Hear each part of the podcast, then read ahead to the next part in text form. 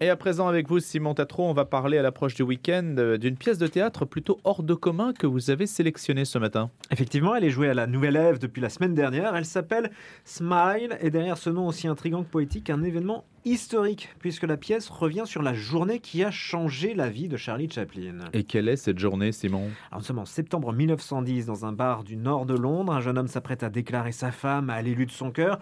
Jusqu'ici, il n'a jamais réussi à exprimer ses sentiments à cette douce et jolie jeune femme dont il est éperdument amoureux par peur de brûler les étapes, mais aussi par timidité et surtout parce qu'il est persuadé de ne pas arriver à trouver ses mots. Grâce à la présence d'un barman pour le moins fantasque et haut en couleur, tout va changer. Cette histoire, c'est celle du rendez-vous qui a bouleversé la vie de Charlie Chaplin et qui est racontée dans la pièce tout en noir et blanc. Alors voilà, une pièce toute en noir et blanc, c'est pour le moins original. Hein oui, superbe jeu d'éclairage, de maquillage. C'est en tout cas logique puisque la pièce se passe en Angleterre, donc en 1910, belle époque du cinéma muet.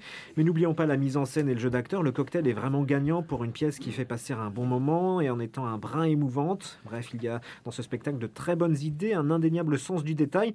Résultat, on passe un, un bon moment devant ce spectacle surprenant et finalement bourré d'humour et de poésie. En plus, le cadre de la nouvelle Ève est parfait. Euh, chaise, pour passer un agréable moment. Smile, la première pièce entièrement en noir et blanc, c'est jusqu'au 23 décembre à la Nouvelle Ève dans le 9e arrondissement de Paris. Coup de cœur de Simon Tatro ce matin. Merci Simon.